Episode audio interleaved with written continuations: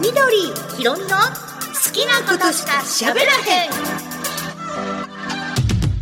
今日も大黒ベースモナカスタジオからお送りします。緑ひろみの好きなことしか喋らへん。前回前々回になりますが、はい。映画のご紹介をするときに、うん。途中無駄話がちょっと多すぎるんじゃないですかっていうご意見をいただきまして、はい。でもそれはでもすごいありがたいご意見でちゃんと聞いてくれてはる証拠なんで,、うんうん。でそれはそれでまた今後私たちも研究していきたいなと思ってたんですがあの時私泣きそうに喋ってたんでしょうか。慰めるまたメッセージをいただきまして 例えばカズさんなんですがはい。いろんなご意見があるんですね。好きなことしか喋らへんのタイトル通りお二人で好きなようにお話ししていただいたらと思います。だから映画漫画紹介の内会も楽しんでおります。ありがとうございます。それからこちらは二郎さん。無駄話ではないですよ。これからも楽しい話聞かせてください。言ってくださいました。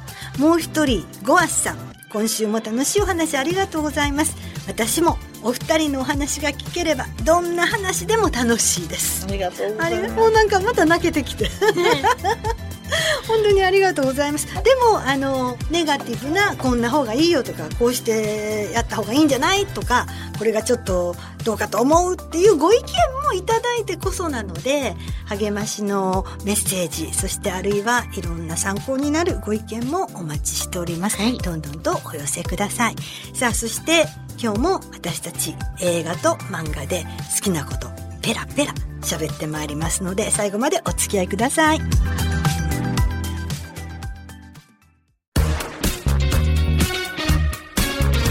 ひろみの好きなことしか喋らへん。さあまず映画を森川みどりがご紹介いたしますが実は兵藤大樹さんのほわっとええ感じでもゴジラのお話を前にしました、はいしました。してくださいましたね。ただあの時は喋らないでください。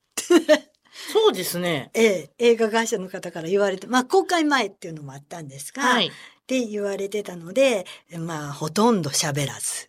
主役の人の名前ぐらいでしたよね神木隆之介さん。あ、あと山崎隆監督そうそうそうそうそうそうそうだったんですけども、公開して、ほぼほぼ1ヶ月近く経ちましたんで、はいもうええやろと。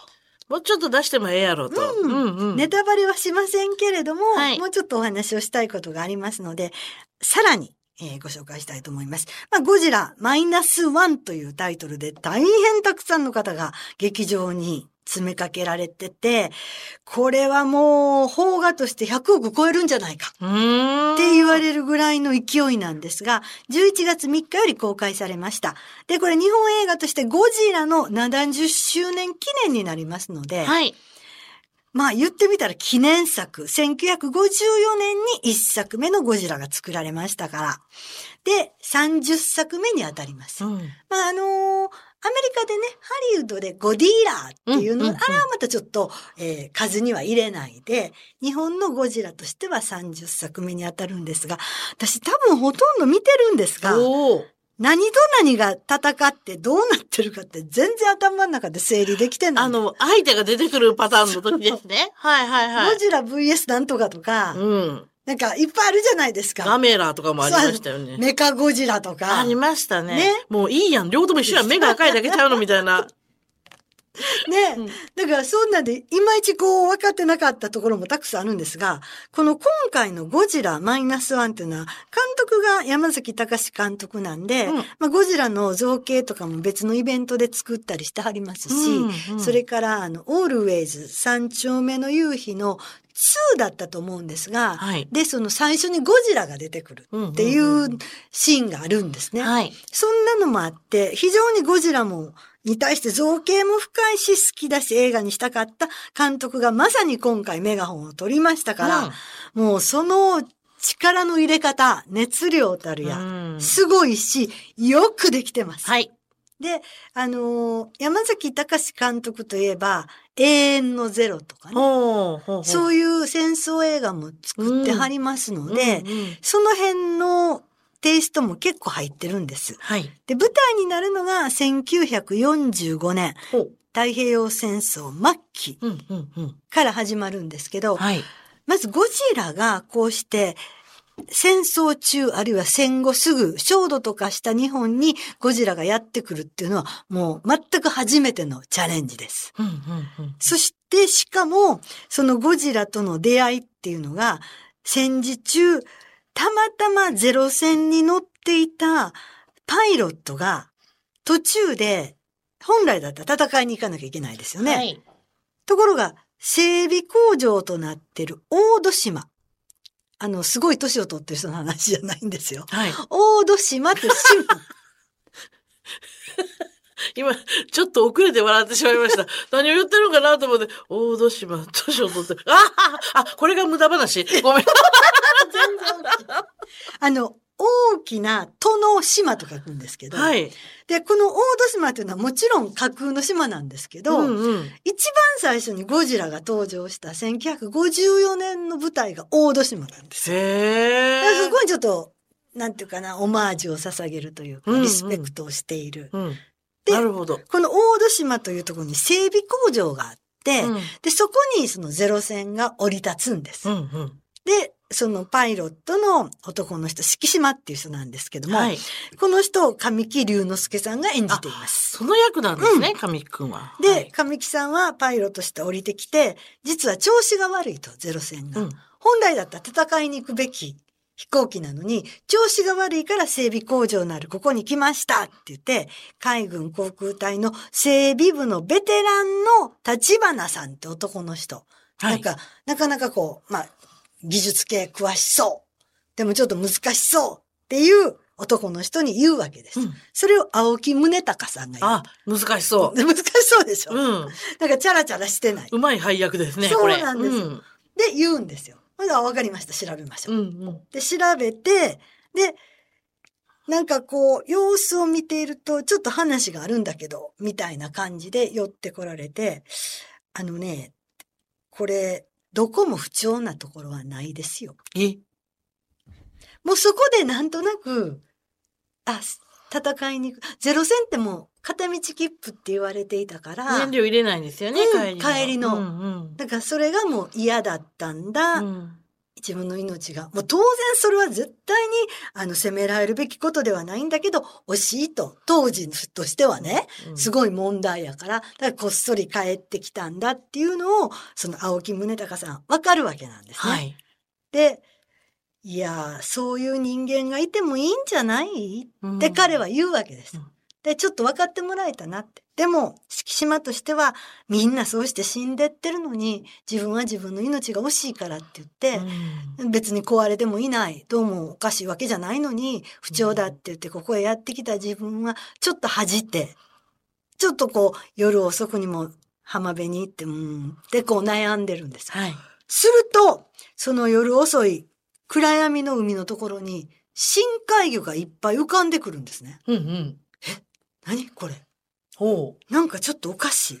こんな深海魚が何匹も浮いてるって、なんかおかしいぞーって思ってたら聞いたこともない轟音で、もう警戒端子にこの島が鳴るんです。う。はい。で、そこに現れたのが、原住民の人たちの間で伝わってる、もう巨大な生物。うん。ズン、ズンって海の中から現れる。向こうから来るの、海そうの。そうそう。え、これゴジラ？うん。みんなゴジラって言ってる。これはいゴリラとクジラを合わせてるんですけど、それも、この間のみぞちゃんの話で私、初めて知りました。大体あんまりね、そんなに。え、ものすごい単純やけど、いいの？そのく、そのつながりでその一緒にしちゃってって思ったんですけど、そういうことなんですね。そうなんですよ。うんで、で、こうやってくる。で、君はこの機関銃で撃つことができる。僕たちはそういう武器を持ってないけど、はい。できるから、で、敷島くんに、悪いけど、撃ち殺してくれ。でほーまた急にそんなことを頼んで。そうなんです。でももう、敷島は、もうその、機銃で撃つことさえ、に、もう、体がそのすくんでしまってできない。だって逃げて帰ってきてるような人ですよ。そんな人に撃てるんですか？果たして。一回飛行機のその機銃の操作のところまで行くんです。うんうん。で、ゴジラが向こうからなーって来たのを見て、こう、うってしな、わーってなりながら撃てないんですよ。出ないよね。で、ゴジラがもうここで大暴れをして、はい結局、もう敷島くんとこの整備士の立花さん以外の整備班は全て死亡してしまうんです。亡くなってしまうんですよ。うんうん。そこで、立花さんは今までそういう人間がいてもいいんじゃないのって帰ってきた彼に対して、決して責めなかったのに、どういうことやと。き 君があそこで売ってくれてたら、よかったんちゃうのってういうのを、もうほとんど無口に、亡くなってしまった整備班の人たちが持ってた家族の写真を、ん。敷島にグッて見せるんですよ。うん。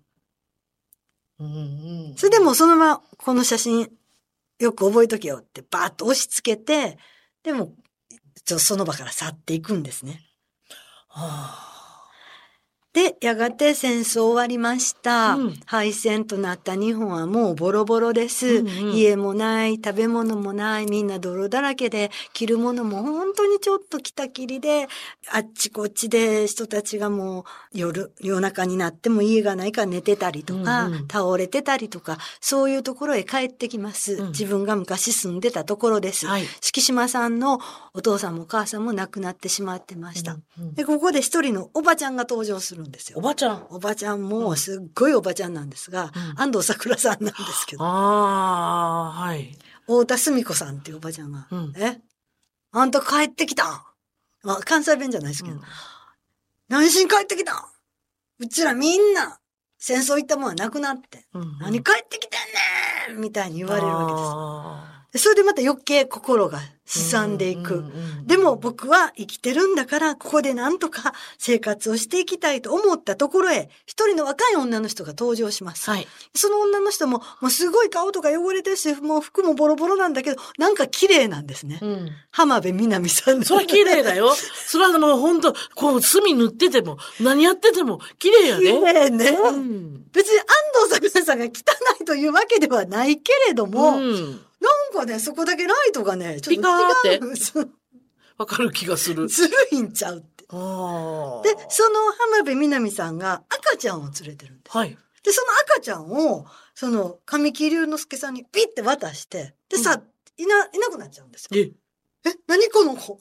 え、どうしろってんの僕に。うん。で、探すけど、いない。え、え、どうしようどうしようって言ってたら、しばらくして、またその女の人、のりこさんって言うんですが、うんやってきて、で、そのボロボロの家だけれども、なんとか生活している神木さんの家に住み着くようになるんです。で、住み着くようになって、実はこの子は、あの、どっかで泣いてた女の子、私の子供ではありません。うんうんそれを助けたんですって言って、で、一緒に育てようってことになって育てていくんです。うんうんその中で自分が生きて帰ってきたことに対する後ろめたさはあるものの、でも、生きるって大事だ。うん。で、その近所のおばちゃんの安藤桜さんも、なんか困ったことがあったらもう面倒見るよ、この子供。私も何人も子供育てたから。って言って力になってくれる。うんうんそうこうしている時に、ある日、この、のりこさんも仕事をしますって、だいぶ、まあ戦後1年経って2年経って、復興が近づいてきた時に、銀座でお仕事をしはるようになるんです。はい綺麗ですわ、もう本当に。で、銀座の街もだいぶ復興して、うん。まあ、昔の東京をちゃんと思い起こさせるようになっているはい。ところに、また、ズン、ズン、ズン。だいぶ、だいぶ間開けたね。すぐ来おへんかったね。すぐ来へんかった。どっか行ってたん違います？どど他のとこ潰しに行ってたかな？チャララン、チャララン、チャラランって言って、音楽がね音楽変わらずでしょ？うんで、伊福部明さんのその昔の、要するに1954年の時のゴジラ登場の曲がすごいええタイミングで使われるんです。はい。で、当然のことながらゴジラは銀座の街をボロボロにしてしまう。復興してんのに？そう。うーん電車に乗ってたのりこさんの行方もわからない。えで、やがてこのゴジラを倒すということに日本人が結集していくわけなんですけれども、えうんこの時に、あの、船で海にいるゴジラを倒しましょうということをするんですね。で、そのきっかけとなったのが、この神木隆之介さん自身がお金を稼がなきゃいけない。要するに、のりこさんもうん。ね、生活の面倒みんななんし、赤ちゃんも育てなきゃいけない。ほんまや。大変じゃないですおか。金いるね。で、そのお金のために、やっと探してきたのが、嫌いの除去っていう危険な仕事なんですけども、はい嫌いを除去するっていう仕事を始めるんです。そこで知り合ったのが、秋津誠治っていう人が、あ、秋津洋二っていう人がいて、この人が佐々木蔵之介さんがやってます。ほうほうほう秋津洋二を佐々木蔵之介さんがやってます。この威勢のいいうん中心人物。うんうん。それから、野田健二っていう、この、ちょっとなんか、兵器開発とかに関わってたような科学者っぽい人。吉岡秀隆さん。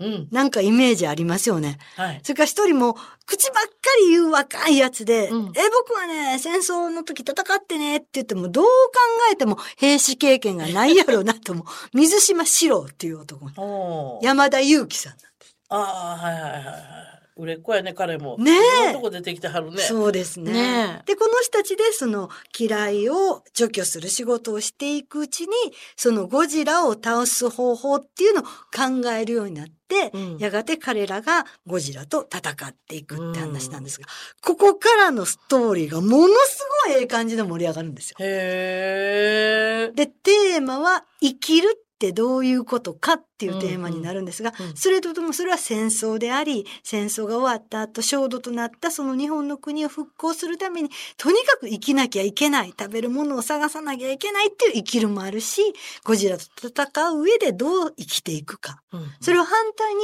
どう死ぬかっていう死生観でもある作り方になるんです。うんこうね、もう本当にすごくドラマとしてもよくできてて、最後の方は泣けます。うん。ほんとこれはね、ゴジラの今までの映画で、ただ戦うだけのゴジラではない人間のドラマとしてすごくよくできているので、うんうんまだの方はぜひご覧いただきたい。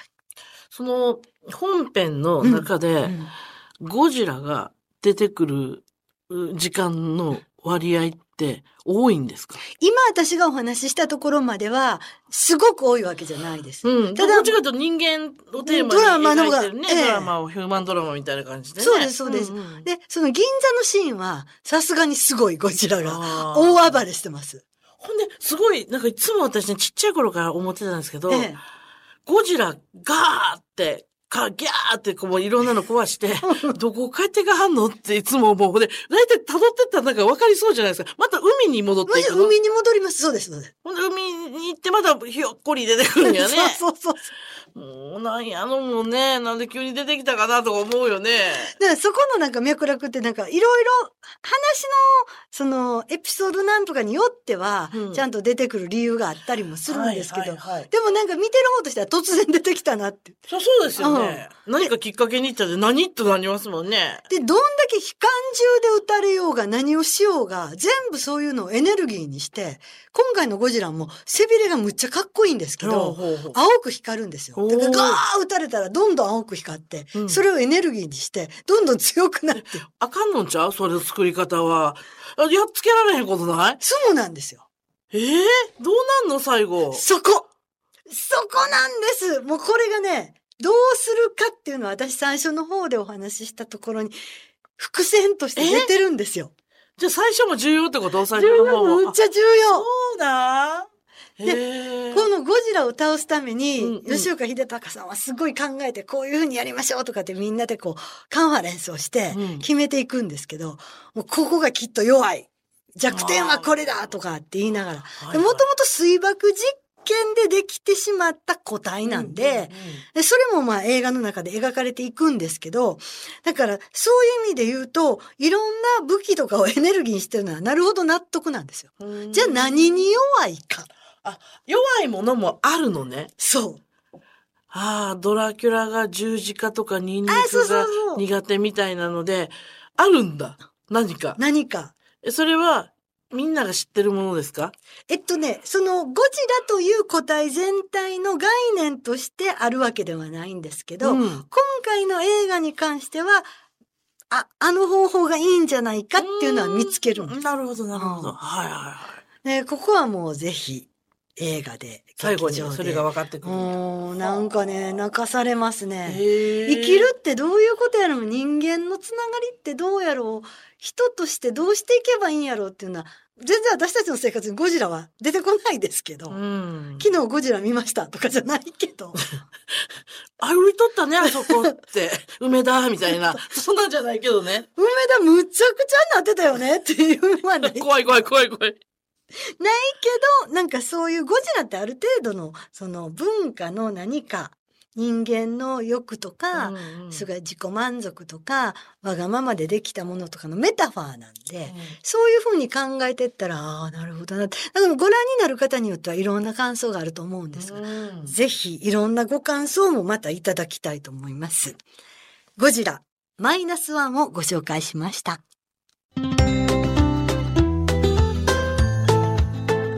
緑ひろみの好きなことしか喋らへん。続きまして、私、宇野ひろみが今日一冊ご紹介させていただきます。はい。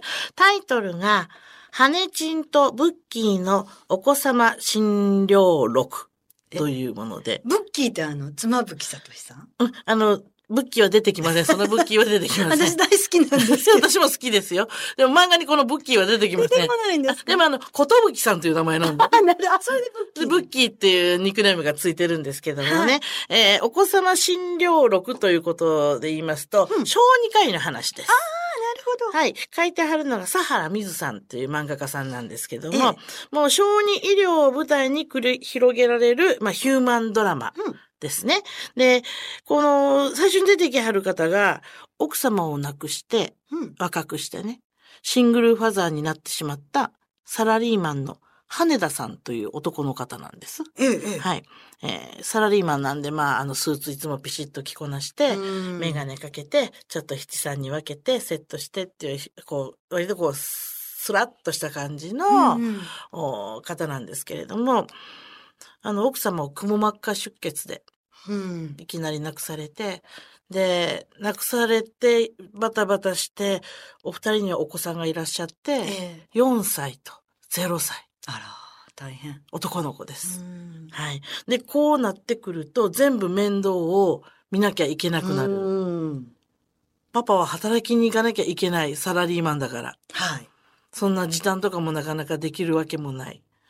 まずは4歳の子は、あ保育園に通わせて、うん。で、もう0歳の子も通わせてるけども、最初、まあ、ママも6ヶ月経ってるので、通わせて、こう、お迎えに行ったりして、終わってからやったりして、やっぱりこう、どんどんどんどん疲れが溜まってくる。はい。で、亡くなって、その後に、その奥さんの方のお父さんお母さんが、あのこのままでは君が倒れちゃうから、もしよかったら私たちも手助けをしたい。で、この羽田さんは、あ、助かりますって言おうとしたんだけども、うん。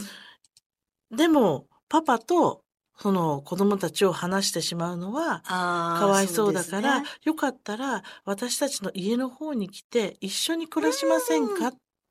でも、それをすると、今の仕事を辞めなくちゃいけないわけですよね。で、君は僕の今やってるお父さんが言うにはね、うんええ農業のお仕事を手伝ってくれたら。いいから、それだったらみんな一緒に過ごせるよっていう風な提案があるんだけども、うんはい。それはしたくないわけですよ。サラリーマンとしてまだこれから昇進があったりとか、はい出世したいっていう欲もあったりとか、俺はもっとできるっていうのがあって、やっぱり今それこに転換することは自分の中でできないので、結局はその話を断って、で、もう保育園に子供を入れて、自分は働いて、うんで、帰ってきて、迎えに来てっていうのをするんですけども、これはあの、子供って、本当に熱出したりとか、鼻水垂らしたりとか、咳したりとか、いろんなウイルスを持ってくる。もので、はい。あの私もあの、自分が子供いましたから、いましたからって今いませんみたいだけど、もう今高校生になってますけど、うんちっちゃい頃は本当に37度5分、保育園でね、熱が出たら速攻で分かってくるんですよ。へえ。37度5分ありますので、早めにお迎えお願いしますって。あ、大変。だから結局、どれだけ働いてても、うん迎えに来いっていう、それが当たり前でしょ。親なら迎えに来てくださいっていう電話に聞こえる。そういうことですよね。うん。で、病院にすぐ連れてって、うん言うたら他の子に移ったら困あるからまあまあ、そっかそっかって。いうのもあるから、うんでもそういうことでもうヘロヘロに疲れて、家の中はぐちゃぐちゃで、下は離乳食を食べさせて、ミルクもちょっと飲ませて、うん上のお子さんは好き嫌いがあって、こんなん食べないやーって言って家の中で遊んでて。4歳でしょ、はい ?4 歳の男の子って一番や、ややこしいじゃないですか。いやいや気もすごくて、で、パパこれ見て、あれ見てって言って、うん。パパ今ちょっと忙しいから無理だとか言って、うん。結局みんながみんなやっぱりストレスが溜まっていく状態になったある日、うん迎えに保育園に行って、うん全然咳込んでるの治らないと、上の子が。うん。4歳の子はね。うんであんな医者ダメだなってさ、一回連れてってるわけですよ。うん、お医者さんにね。うんで、うんあのとこに連れてって薬も出し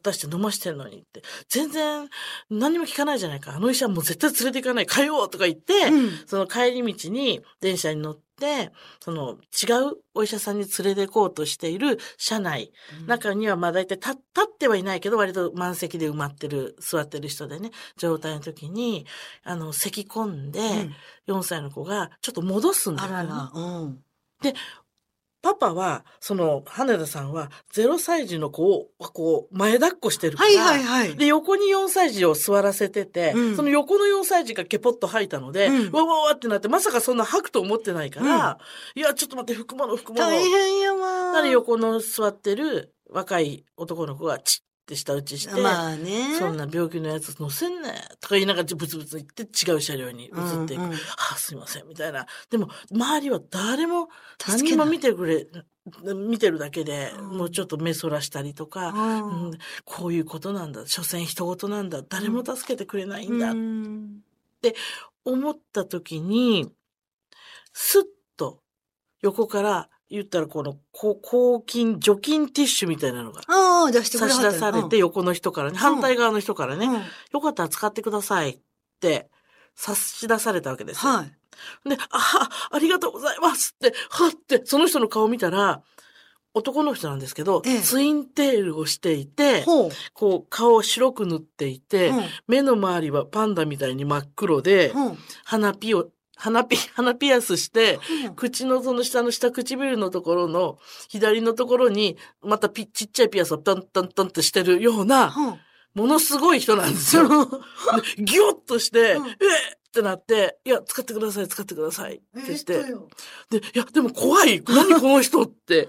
いや、でももうどうしようもないから、あありがとうございますって言って、え、あの、っていうか、手伝ってもいいですかえ、優しい。言って、うんで、あの、まず、前のお洋服不幸ねって言って、その男の子、そのツインテールのお兄さんは、その、お4歳のみちるくんって言うんですけどうん、みちるくんの前にペタッとしゃがみ込んで、こう、除菌ティッシュでこ汚れたお洋服をまず汚れた服不て。幸な、みたいな、うん。名前なんての？とか言って、みちる、あ、みちるくんがいい名前だな、みたいなことを喋りながら、うん。全部こう、拭いてくれて、あやしてくれてしてるわけですよ。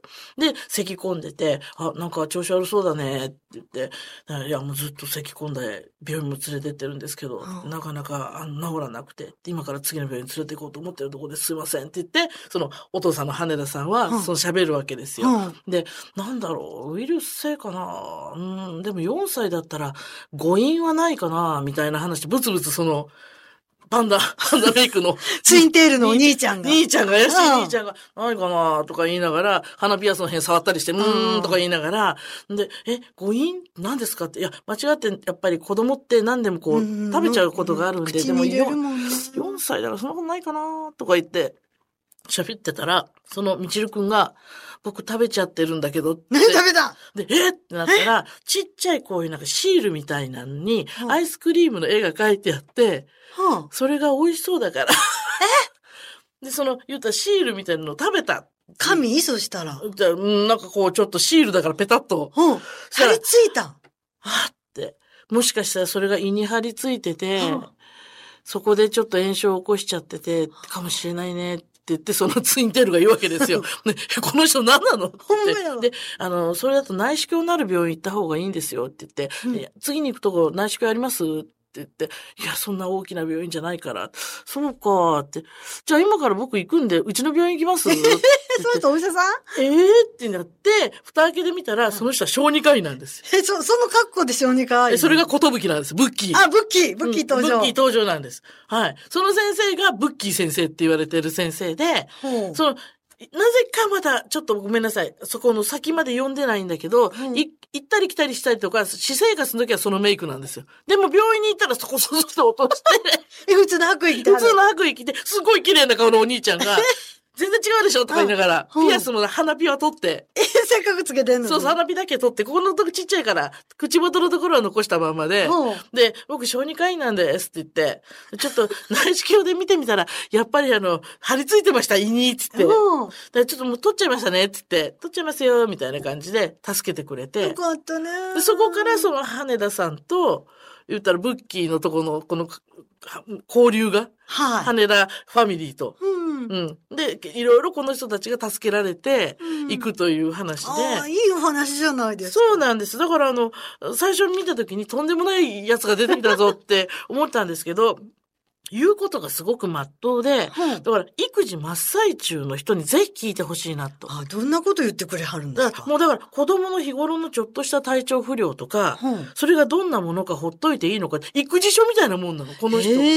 実はそんななりしてて。えそれは何、何気にポッと言い張るわけ？普通の、うんそういうストーリーの中で、うんああ、ちょっと中耳炎になってる中の抽出性で海が溜まってると、こういう時は大変だから早めに行かなきゃね、とかね。外耳炎の場合はすぐ痛いからわかるんだけど、とか、うん普段の私たちがこう子供と接してる生活の中で、例えば、あの、そういう小さい子の頃、こともそうだけども、大きくなって起立性の障害とかがあると、朝学校かに行くために起きられない子とあかあ、。よく聞きますね。そうなんです。そういうこのことまで全部、いろんなタイプのお子さんがいるんだよっていうのを、こう徐々に徐々に紹介して、こう、ストーリー性がありますから、はい。で、ああ、なるほど、そうよ、うちもそうだったわって思うようなことがいっぱい出てくるんですよ。だから、今ほんまに2、3歳の子を育ててるうん。親御さんとかが、お父さんとかが見ても、ああ、なるほどって、便秘の場合はこうしたらいいのかとかね。あちょっとしたら出るよとかね。そういう、ちょっとーだってしたヒントが初めての子供さんやったらどうしていいかわか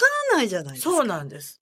で昔だったらおばあちゃんとかがうんね、うんうんうん。経験値のある人が周りにいたけど、今はそういう人がいないから、ねで、え。育児書も全部が全部合ってるわけではないけど、うんこういうあの、ブッキー先生みたいな人が、うんあの、普通のストーリーの中で教えてくれる？子供に対して、こうだよ、ああだよって、ああ、ここはしんどいよね、みたいな。今の育児問題みたいなことも混ぜて、ストーリーが展開されていくので、非常にあの、あるある話で。面白いので、あの、一風変わった育児書と思って読んでいただけると楽しめるんじゃないかなと思います。えー今日は、佐原水さんが書いてます、ハネチンとブッキーのお子様診療録でした。